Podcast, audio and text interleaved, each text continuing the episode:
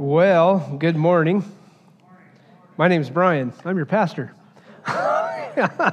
and I know some of you have probably been here maybe a couple weeks and like, who's the heck is this guy? Um, this is my first time ever to have had four weeks off in uh, nine and a half years here. So um, I want to say, first of all, thanks uh, to Chris and Buddy for leading out. Um, you guys are in great hands uh, whenever I've been gone, and I want you guys to know how much I appreciate them, how they can unpack God's word, how they can speak the word of truth to you as well. And I hope you understand the blessing that we have uh, with that, that we're encouraged by great men who can lead us in that. If you have your Bibles, turn to Deuteronomy chapter 30.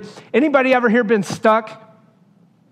Maybe stuck in life, maybe stuck in the mud, maybe stuck in snow or on ice. Anybody ever been in a, in, in a situation where you're like, I just don't know if I can get out of this?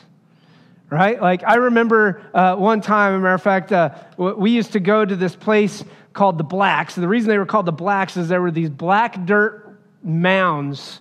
Uh, it was a big area right outside Cheyenne, Wyoming, that uh, was, was jumps, motorcycles and four wheelers. And, uh, well, at the time, let me clarify motorcycles and three wheelers, for those of you who are old, know what I'm talking about, right? Motorcycles and three wheelers used to go out there. And then every now and then you would see a Jeep or a 4x4 pickup going out. And I remember one time we were riding our bikes. This is how awesome we were. We would go out to the blacks with our BMX pedal bikes right? And you could only hit certain you could only hit certain jumps because some of those motorcycle jumps were like a 30 foot incline and they just launch off these things. Well, you don't have enough strength to go up that with a BMX bike. So, but we would hit certain jumps. And I'll never forget the day that we were watching these Jeeps out there, and there was this big area of mud. And these Jeeps kept going through the side, and they would go tearing through it. And then all of a sudden, you see one stop. And I, you could see what was going to happen. I'm going through the middle. And this Jeep starts tearing through the middle, and it makes about halfway, and it goes, and it just sinks. And I mean, this water is up, it's over the hood of the Jeep. And so the other Jeep goes, Hey, stay there. I'll come get you. Stuck. So another Jeep pulls up and he's like, Well, you guys are stuck there. I'm going to back in a little ways. I'll throw you a rope. I'll pull you out. That Jeep gets stuck. So it ends up, we end up having three Jeeps stuck in the mud and then another truck pulls up and he pulls the first Jeep out, which then pulls the second Jeep out, working together. And I'll never forget that because I thought about that as I was preparing this, this sermon today is this idea of how we oftentimes get stuck in life. Like we goof around and we do some things, we kind of hit the edges of, of what's going on, but then when we're like, fine, I, I got my feet a little bit wet, I'm a little bit ready, and then we're like, I'm going to take on the middle, and you take the middle and you go, and you get stuck. And that may be where you're at in your spiritual life. You may be at a point in time where you're like, I don't know how to overcome what's going on in my life. I'm dealing with circumstances and situations that right now I am struggling with. It may be frustration, it may be anger, it may be resentment, it may be honestly that you're looking at life and you've, you've kind of messed with and, and, and dabbled on the edges of Christianity. Yeah, you've been faithful in church, but when the reality was you set out to get really involved and you really wanted to grow, you hit this, this, this pond, you hit this lake area, and you stuck, you sunk. Because oftentimes, what we end up trying to do is we try and do things in our own, on our own power, in our own way, free from or free and clear from any sort of accountability, even connection in relationship to those within the church. And so, what we're going to do over the next couple weeks is talk about how do we get unstuck in life? How do we move from, from monotony to maturity, right? Because for some of us, let's, let's be realistic. Some of you guys, some of us have been, have been believers for years. And you've walked a walk, and maybe you kind of have gotten used to the, the, the routine, and it becomes mundane to a certain extent. And so, how do we move from this mundane idea, this monotonous idea, into a mature relationship that, that honestly looks at what we talk about? Great is thy faithfulness, right? How do I experience the faithfulness of God day in and day out? How do I walk step by step in every circumstance and in every situation with Jesus? So if you have your Bibles, turn to Deuteronomy chapter 30. Deuteronomy is a book in the Old Testament. To give you an idea of what Deuteronomy is about, Uh, Deuteronomy is kind of a highlight of Genesis, Exodus, Leviticus, and Numbers kind of all rolled into one. It's, it's Moses' magnum opus, if you want to call it. It's his work of perfection. He's reminding the, the Israelite people of what happened in the past, where they were at, and then he's preparing them to go into the promised land. And so we're into Deuteronomy chapter 30. And as we set this off, I want to give you just a little bit of context of what's going on. In, in, in this, in, in, sorry, Deuteronomy chapter 29, Moses reminds the people in verse 2, he says, Your eyes have seen all that the Lord did in Egypt to Pharaoh and to all his officials and to all his land. With your own eyes, you saw those great trials, you saw the miraculous signs, and you saw the great wonders. But to this day, the Lord has not given you a mind that understands or sees that, or, or eyes that see or ears that hear. And then he goes on, he says this in verse 6 you ate no bread and you drank no wine or other fermented drink. And I did this, I did all of those signs so that you might know that I am the Lord your God. So when we start talking about this idea of crying out, Yahweh, Yahweh, when we start understanding what it means to cry out for the name of the Lord, that we, that we don't get stuck in the monotonous everyday things. So if you have your Bibles again, Deuteronomy chapter 30, starting in verse 11. And it says this Now, what I am commanding you today is not too difficult for you or beyond your reach. It is not up in heaven so that you have to ask, Who will ascend into heaven to get it and proclaim it to us so we may obey it? Nor is it beyond the sea so that you have to ask, Who will cross the sea to get it and proclaim it to us so we may obey it? No, the word is very near you. It is in your mouth and in your heart so you may obey it. See, I set before you today life and prosperity, death and destruction. For I command you today to love the Lord your God, to walk in his ways, to keep his commands, decrees, and laws. Then, everybody say, then, then you will live and increase, and the Lord your God will bless you in the land you are entering to possess. But if your heart turns away and you are not obedient, and if you are drawn away to bow down to other gods and worship them, I declare to you this day that you will certainly be destroyed. You will not live long in the land you are crossing the Jordan to enter and possess. This day I call heaven and earth as witnesses against you, that I have set before you life and death, blessings and curses. Now, everybody say now.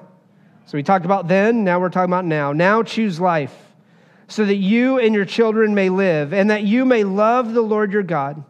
Listen to his voice and hold fast to him, for the Lord is your life. And he will give you many years in the land he swore to give to your fathers, Abraham, Isaac, and Jacob. See, when I talk about this idea of being stuck and dealing with being stuck, we can all get stuck spiritually because of bad habits it could be bad choices. It could be hurts in our lives that have come about. I mean, I want you to think about this. Oftentimes, when we've been stuck in some way, shape, or form, I can look at my life and say, man, there were some bad choices that led me into a deep mess. And that deep mess was not a result of God, God doing things that were drawn out. It was choices that I made. And as a result of the choices I made, now I'm suffering the consequences of the choices I made. Now, here's what's going on in Deuteronomy God is preparing his people to enter into the promised land. They've been brought out of slavery. They've been wandering in the wilderness for 40 years. You guys remember what's what the reason for the wandering for 40 years? For 40 years, the people wandered as a result of disobedience. God told them to go and take the land that He was giving them, a land flowing with milk and honey. And the people voted and said, No way, we'd rather go back to Egypt. No way, we're going to listen to the, the two spies who said it. We're going to listen to the 10 who said it's, it's too hard, that, that these people are so big. And so as a result, God sends the people to wander in the wilderness for 40 40 years until they're all going to pass away. And the new generation is going to rise up and they're going to go in and they're going to take control of this promised land. And what's happening here is Moses is telling the people at this point, he's reminding them of their past, he's telling them about the promise of the future, and he's basically telling them this when you go into the promised land, you have two choices you're going to have to make. You're going to have to choose to walk in obedience to God that's going to lead to life and blessings, or you're going to choose to walk in disobedience to God, which is going to lead to death and destruction.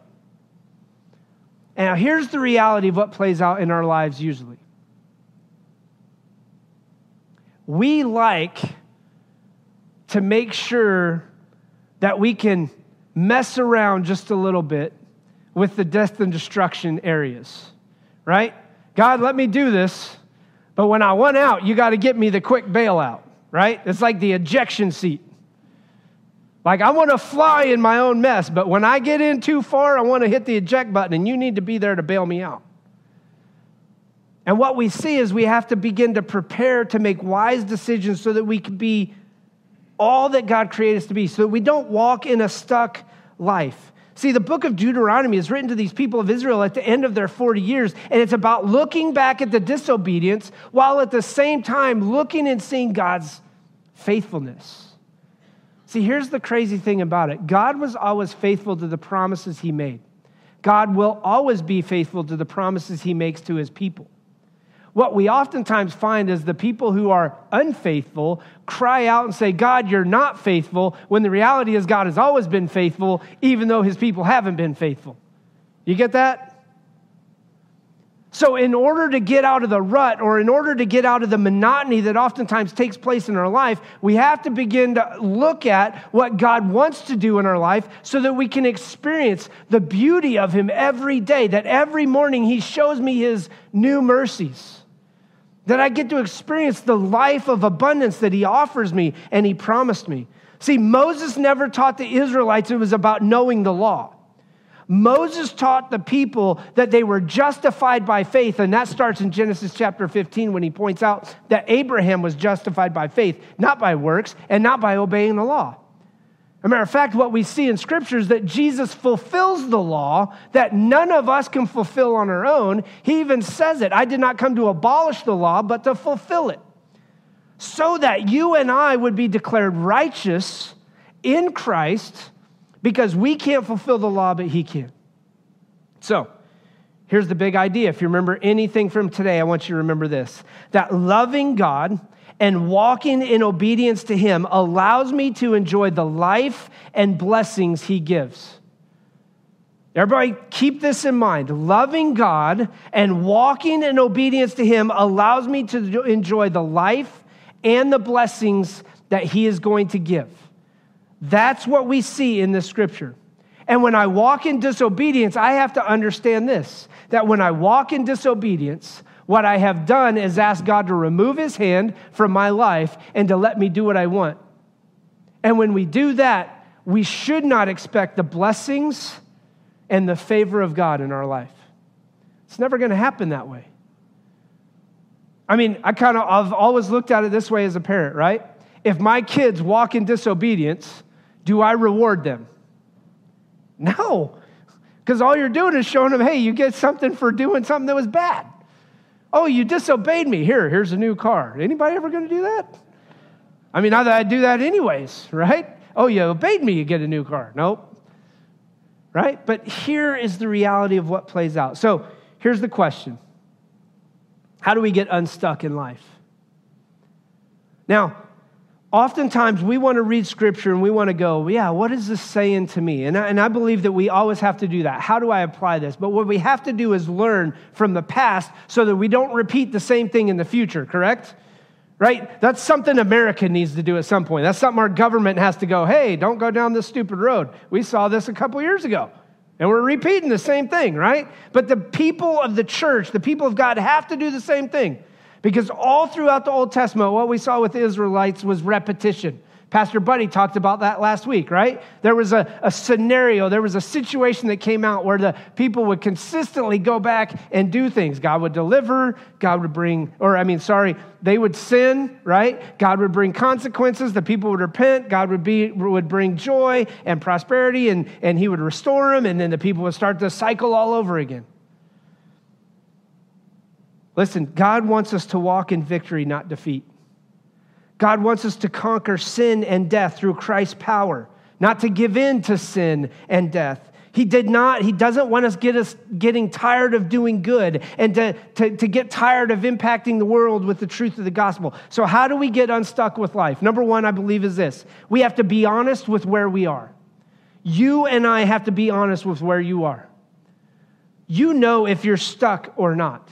You know where you stand in your relationship with Jesus Christ. You know where you stand in relationship to obedience and or disobedience. And no matter where you are in life, now you don't have to walk in a mundane, monotonous life. You can walk in victory. But that victory is not based upon you choosing to walk in victory. That victory is based upon the faith that you have in Jesus as he works in your life because he wants to change who you are. So you have to be honest with where you're at. And listen, here's the great thing about church for most people you could put on a fake facade and you can act all you want in front of everybody. Like I could put on a facade as the pastor and act a certain way. But the reality is, God knows the heart. God knows your heart. God knows my heart. God knows the heart of every individual here in this room. And when I say this idea that you have to be honest with where you're at, that's why you have to be honest with where you're at. Because God is the one who knows your heart. You can put on an act for pastor. You could put on an act for your life group. You could put on an act for anybody else that's in front. But God knows your heart and God knows where you're at. Listen to what happens with Moses. Moses is reminding Israel that the law is not too difficult or beyond their reach at this point in time. He says, listen to what he says. Now, what I am commanding you today is not too difficult for you or beyond your reach. So he's saying, listen, don't get so caught up in everything that you become overwhelmed because it's not that difficult. It's not that difficult to find God. It's not that difficult to walk in obedience to God when I allow the Lord to rule and reign in my life. What is difficult is when we try and do it on our own. And that's what he's unpacking. In verse 12, he says, It is, is not up in heaven so that you may have to ask who will ascend and go get it. It's not across the seas, so you're going to have to ask who can go get it and proclaim it to us so we may obey it. Nor is it beyond, uh, or sorry, who will cross the sea to get it and proclaim it. But he says, No, the word is very very near, it is in your mouth and in your heart so that you may, obey it. Now, I want to draw your attention to something because I think it's important for us to understand with this whole idea of being honest with where you are. In Romans chapter 10, Paul references this verse right here, verse 14. And you're like, what? No way. Flip over to Romans chapter 10. Crazy thing about Romans chapter 10 starting in verse 5, it says this Moses describes in this way the righteousness that is by the law. The man who does these things will live by them. But the righteousness that is by faith says, Do not say in your heart, Who will ascend into heaven? That is to bring Christ down. Or who will descend into the deep? That is to bring Christ up. But what does it say? The word is near you. It is in your mouth and in your heart. That is the word of faith that we are proclaiming. Now, listen, that if we confess that Jesus is Lord with our mouth and believe in your heart that God raised him from the dead, you will be saved. Paul just referenced the very foundation with which Moses was reminding the people of Israel about what it means to walk by faith, and that faith is not by works so that anyone can boast, but it is the profession or the confession of the believer who believes that Jesus died on the cross and confesses with their mouth that he rose from the grave. That is where you've got to be honest with. That is where you have to evaluate yourself. Am I a believer based upon faith, not by works? Do I understand the death, burial, and resurrection of Jesus? The death of Jesus Christ was the paid sacrifice for the sins of the world. And listen, we unpacked a lot when we talk about sins when we try to identify what it means to walk in holiness and what it means to be a person who struggles with the sins in our lives. But it's important for us to understand what Paul is unpacking as he relates to what's going on in Deuteronomy, because God has a promised land for you. He's got a future and a hope for you. He's got great purpose and great value. But listen, when you walk into di- disobedience, you say, listen, I want God for fire insurance, or I want God so I can have a relationship with Him, but I still want to do my own stuff. That's not faith.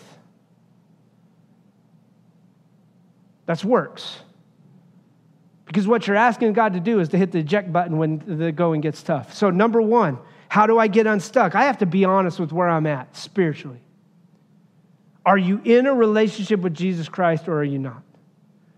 Do you have a growing relationship with Him or do you want to consistently walk towards sin and then ask Jesus to bail you out? See, it, this, this whole idea of where we stand is, is the, the foundation for what we're looking at. If I want to get out of the rut and the monotony, then I have to be honest with where I'm at. Number two,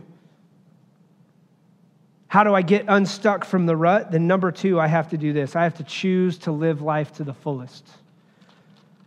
Listen to what he says. Verse 15 See, keep in mind, this is Moses talking, but he says this based upon the words of the Lord See, I set before you today life and prosperity, or death and destruction. Life and prosperity or death and destruction. Now, I always have to clarify this, and it's sad that you have to do this in today's world because most people will be like, oh, prosperity, look, health, wealth, health and wealth gospel. He's talking about, I'm going to be rich. Man, there's so much bad interpretation there in Scripture when people think, if I just walk in obedience, I'm going to be loaded financially. Last I checked, Jesus didn't have a house didn't have a place to sleep, talks about that. The disciples all struggled to make ends meet, but yet at the same time, always had enough.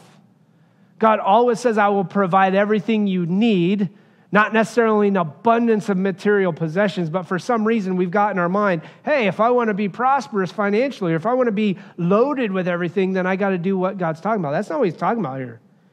He's talking about being prosperous in everything, your relationships the eternal things that you're going to face. See, I set before you today life and prosperity, death and destruction. So when I talk about this whole idea, he begins to unpack what we see in verse 16. He says, For today I command you to love the Lord your God, to walk in his ways, and to keep his commands. Here's what Jesus says in Matthew chapter 22, right? Teacher of the law comes to him and says, What's the greatest commandment? What does Jesus say? Love the Lord your God with all your heart with all your soul, with all your mind, and with all your strength. And then to love your neighbor as yourself. Now, number one always supersedes and exceeds number two. And number two has been used by many today to see you don't call me out for sin because you're not loving your neighbor. No, number one always supersedes number two. Now, number two is never an excuse to treat somebody badly either. Because if I love God with all my heart, then I look at somebody who's lost or I look at somebody who's struggling with sin and I say, I can call them out for sin, but I don't have to be a jerk about it. Does that clarify some of those things? But when he's talking about this idea of choose to live life to the fullest, he's laid it before us and God has said, if you walk in obedience to me, then you're going to walk in a life of prosperity because I will always provide everything you need. I will give you the answers to life, the decisions you need to make. I will point you in the right direction. I will take you to places you could never fathom or imagine. But listen, before you is also the path of death and destruction. And here's what's crazy about it the path of death and destruction always seems to be easier to follow. Because we like things that we like. We like the sins that so easily entangle us. See, what Moses is reminding the people of here is what you choose, what you choose affects the outcomes of your life. People don't like to hear that oftentimes but the choices you make affect the outcome of what goes on in your life. If you want to experience the blessings of God, love God, walk in obedience to Him, live by His word. But if you don't walk in obedience to Him, then you're not going to receive the blessings that God wants to give you in the first place. It's never going to happen. God is not going to reward you for walking in disobedience. And here's the crazy thing about that a matter of fact, the week we were uh, down in Branson a couple weeks ago, the, the, the, the, service we went to at Woodland Hills Church down there, he said the exact same thing. Here's the beauty. Here's what takes place. Here's what we have to begin to understand. God will never tell you to do something that's contrary to his word. He will never approve it, he will never condone it, he will never let you off the hook. Jesus will deal with all your sins because he is faithful and just to forgive us of any and all unrighteousness. But he will never allow you to stray from his word, or he will, you may stray. He will never allow you to be blessed by him when you consistently and constantly stray from his word. So, number one, we said, How do I get unstuck? I got to be honest with where I'm at. You can put on a fake facade. You can hide it from everybody else, but you can't hide it from God. Number two, you have to choose to live life to the fullest. See, if the people listen to God, they walk in obedience, they will experience the blessings beyond their wildest dreams. If they don't obey God, then life's going to get tough. It's going to be tougher, and they're not going to experience the things of dreams. They're going to experience the things of their nightmares. And that's the promise. It isn't so much reward and punishment but it's the principle that true blessings are found only in following God. That's where the true blessings come. Number three, how do I get unstuck? I have to deal with idolatry and other sins. Listen to what he says starting in verse 17. If your heart turns away and you're not obedient, and if you are drawn away to bow to other gods and worship them, then I declare to you this day that you will certainly be destroyed. You will not live long in the land you are crossing the Jordan to enter and possess. Now, I'm not going to spend a lot of time because I feel like we've kind of dealt with this. But listen, God is setting before the people of Israel the reality of what happens when sin is our focus. When the sin of the Israelites was their focus, then they're going to experience the death and destruction. As a matter of fact, what we know from history is this that the people of Israel went in, they claimed the land, and then they say, We want a king. We want to be like everybody else. We want a king. And so over the years, we see three kings kind of rise up. We got Saul, then we have David, then we have Solomon. And then the nation splits to the north and south. And the north falls first, and then the south falls later. All because, listen, the people followed their kings into disobedience. They began to allow different idols to be worshiped and different religions to be practiced and different things to go on. And these people of God began to kind of mix things together and go, I'll take a little bit of Christianity or a, a little bit of this Jesus Yahweh thing, and I'll, I'll throw in some of these false beliefs from these other countries and these other nations. And God says, That's it. I'm done. And what you don't realize oftentimes is this that we see that played out and then the minor prophets and the major prophets are proclaiming the word of the Lord against the people of Israel, and they're not repenting per se. Some do, some don't. There's some relenting on, on God's part, but eventually they all fall.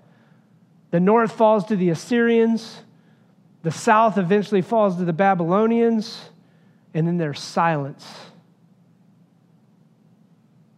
Over 450 years of silence where the people of God didn't hear a word from him. And then guess who shows up on the scene? Guess who changes all eternity? Because this man named Jesus, this child named Jesus, is born of a virgin. And as a result of his birth and then his life and his ministry and his death on the cross, he pays the way. And God has spoken to his people finally through Jesus. And so when he talks about this idea of dealing with idolatry and sin, we have to understand because when sin is the focus of our life, we're always going to feel stuck. We're always going to feel like we're repeating the same mistakes. We don't walk in victory. We don't walk in blessing. We don't walk in abundance because oftentimes we choose to drive into the muddy pits and the mud holes of life without the proper tools to get unstuck. We'll unpack a little bit more of that, but I remember going to Alaska. Golly, it's been 13 years ago, 12 years ago. We went up there for Christmas, and my brother in law looked at my, my dad and I. He's like, You guys want to go out four wheeling? Dude, we're in Alaska, right? It's December. Temperatures were like hitting zero. Like that was the high for the day for all of you who complain about being cold. Zero was the high, right?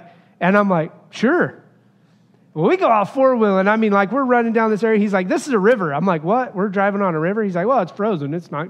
We're fine." We're driving all over the place, seeing moose running around. Well, as we start to come back for the night, he goes through this area and we sink. Just now he's got a big rock crawl. He's got like 35 inch tires. We're up out of the water, right? The water's up about right to the base of the chassis. And I'm like, what are we doing now, dude? We're in this big hole of water and it's cold. Like, anybody want to climb out of the Jeep, walk through some water? Right? Like, I'm not getting out and getting wet. I don't want to die. right? But he's like, oh, it's no big deal. Watch this. And he unhooks his winch, he pulls it all out. He's like, jump out over there and I'll throw you the winch. You wrap around the tree. All right. So we get the winch. I run to the big tree. I run the quarter, the, the, the cable around it, pulls right out. Jesus is the winch of life. That when you make the dumb decision to drive into things like that, when it's zero degrees out, or you make the decision to walk into a life of sin and you've made that decision, Jesus is the winch that's going to pull you out. Jesus is the winch, the saving thing, the saving person who wants to get you out of the mess that you have placed yourself in. But listen to me, Christians, as a result, as a result of Jesus' death on the cross, it doesn't mean that I continue to walk in a life of sin, but it means that I pursue a life of walking in the Spirit. That I starve the flesh and I feed the spirit. So, in order to walk in a blessed life, I have to deal with the idols and sin that goes on. And number four, how do I deal with getting unstuck or how can I get unstuck? That I have to choose the life of abundance Jesus offers. Listen to what he says in verse 19 This day I call heaven and earth as witnesses against you. I have set before you life and death, blessing and curses. Now, listen to what he says. Now choose life so that you and your children may live. Please hear me out when I say this. I believe in order for us to get unstuck, that we have to choose the life of abundance Jesus offers. That means I make a daily decision to experience the mercy of God every day by digging into His Word. That I make a decision to wake up and say, my priority is God first before news and social media. That I wake up and I say, I've got to take the time to invest in and pour in and disciple my kids so that they follow Jesus. Because when I teach a son or a daughter the way he will go, they will never depart. Even though they may walk into certain areas, they will never depart. That I have to make the priorities and decisions to choose the life that God wants because if I want the blessings and the abundance of life, then I have to choose. Now, choose life that you and your children may live. You know how you get unstuck? You be honest. And as you're honest, you pursue God daily. You realize, listen, please hear me out when I say this. A pastor that will tell you that you'll never sin is full of baloney. First John. If anyone claims to be without sin, he's a liar. So you sinned, right? Okay? So a pastor who would stand up here and tell you that you're never going to sin is full of baloney. But listen, here's the struggle. When I sin, I go to Jesus and I confess it because he's faithful and just to forgive me of any and all unrighteousness. But Galatians also says this that it's important that as we're following Jesus that we realize that it's not a license to do whatever the heck we want. It's not the ability to say I'm going to walk in freedom so I'm going to go and have fun and then I'll ask for forgiveness later. No, that's called you are enslaved to sin when what the Bible says is that we should be enslaved to the Spirit. That we allow the Spirit to lead us in any and every direction. Because He is the one, as we pursue God in His Word, as we walk in obedience to Him, He is the one that is going to correct you and train you and call you to righteousness and convict you of the sins that you got to deal with. So listen, getting unstuck is a work of God because we are doing the work of pursuing Him. God reveals or pulls you out of the mess because you call upon Him first and foremost, as we talked about at the start. And when I've confessed those sins and I walk through that, then I pursue Him on a daily basis.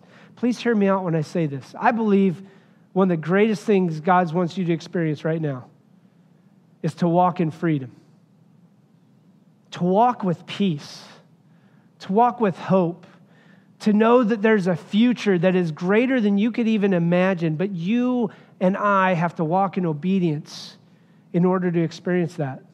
And hear me out when I say this. I believe that your dreams and your visions of what the future may look like will change drastically. And here's the reason why because your dreams no longer become priority, and the dreams that God has for you are placed upon your heart.